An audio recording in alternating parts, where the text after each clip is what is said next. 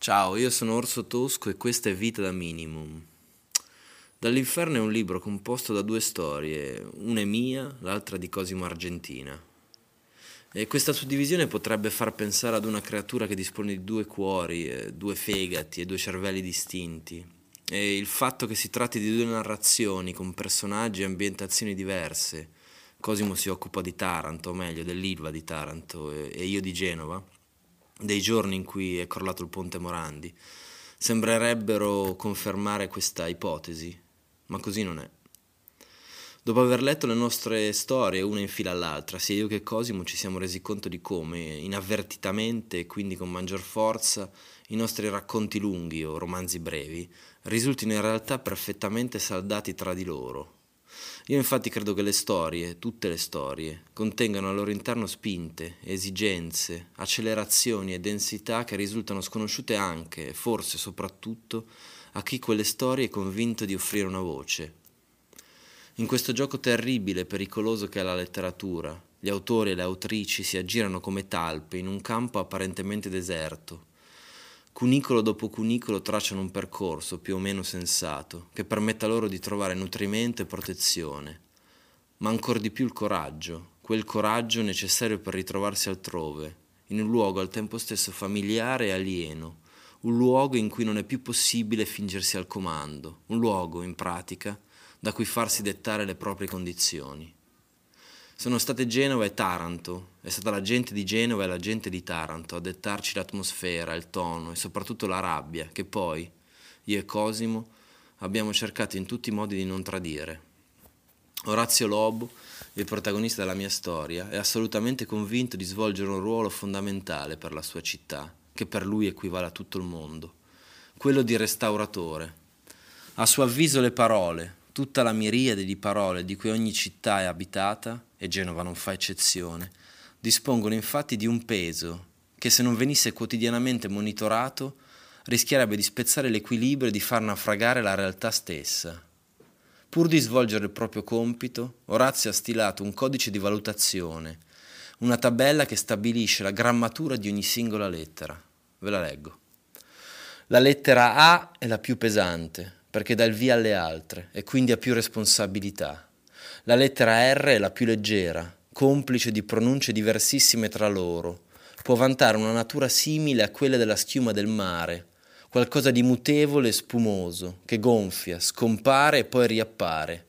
La lettera C, D, N, P pesano più o meno quanto pesa un cappotto fradicio di pioggia, oppure una sposa in ritardo per il proprio matrimonio. Le lettere B, E, H, L, M hanno il peso di una bara vuota o quello di una piccola imbarcazione piena di sgombri. Le lettere F, G, S, T, Z sono rocce porose, voluminose e al tempo stesso ingannevoli, piene di crateri e gallerie interne. La lettera I pesa quanto un uovo appoggiato sopra il sedile di un aereo a due posti. La lettera V, la lettera Q e la lettera U sono strisce di lava e il loro peso varia a seconda della temperatura. Le lettere J, Y, X sono jukebox scintillanti, ma basta un piccolo cortocircuito per rabbuiarle e farle diventare pesanti come credenze piene di federe porcellana. La lettera O è un cesto in cui è impossibile infilare qualsiasi cosa, palazzi, rinoceronti, stagioni intere. La tragedia inaccettabile del crollo del Ponte Morandi arriva a distruggere le certezze di Orazio, mette in crisi la sua opera di manutenzione, il suo piano che è anche il suo sogno, ma anche le nostre di certezze. Da quella tragedia escono in frantumi ed è in quel punto che noi e Orazio ci ritroviamo, familiari e alieni, ed è in quel punto che, come fa lui, dobbiamo trasformare la rabbia e il dolore in qualcosa di più profondo. Due parole su Dall'inferno, libro Minimum Fax uscito un mese fa. E gli autori siamo io, Cosimo Argentina e Orso Tosco. Rappresentiamo in questo libro due città. Orso parla di Genova e del Ponte Morandi, della tragedia del Ponte Morandi, e io parlo di Taranto, Eh, di una notte all'Ilva, Ehm, sono due storie che ehm, sono conseguenziali, sono, sono legate, sono legate a, do- a doppio filo perché mh, di fatto ehm, è la tragedia quella che in un certo senso eh, le accomuna. Una una tragedia fulminante, imprevista, così, arrivata come un fulmine a ciel sereno, l'altra invece è covata, eh, analizzata, studiata, eh, governata, mal governata eh, ed esplosa giorno dopo giorno sempre mh, di più. La mh, mia storia è quella di un ragazzo che mh, arriva di notte all'Ilva per ehm, fare affiancamento, il suo primo turno di lavoro, quindi la sua prima giornata lavorativa, e, e cerca qualcuno per l'affiancamento.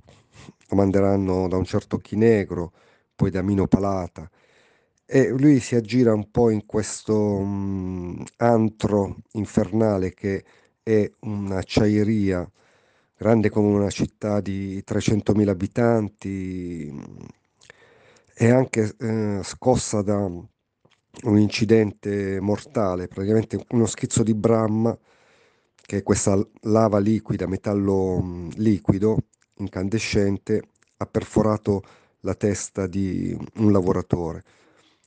E non si sa se questo lavoratore mh, sia vivo mh, o è morto.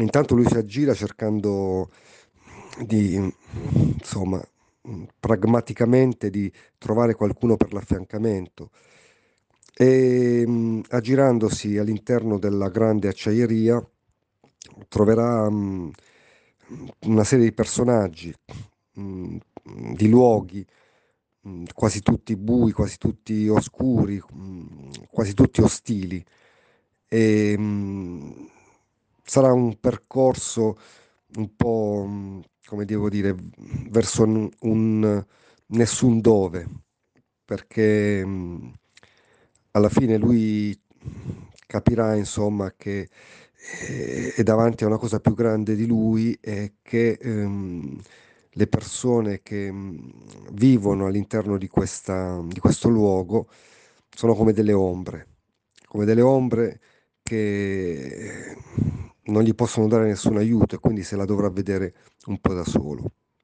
Eh, è scritto in, in parte con lo slang um, italsiderino di Taranto eh, per dare un po' più il senso delle cose, insomma, per dare un po' più il senso della, um, della storia, del, dell'ambiente, della um, difficoltà nel, nei rapporti tra i nuovi, i vecchi, i veterani, le, le reclute, insomma.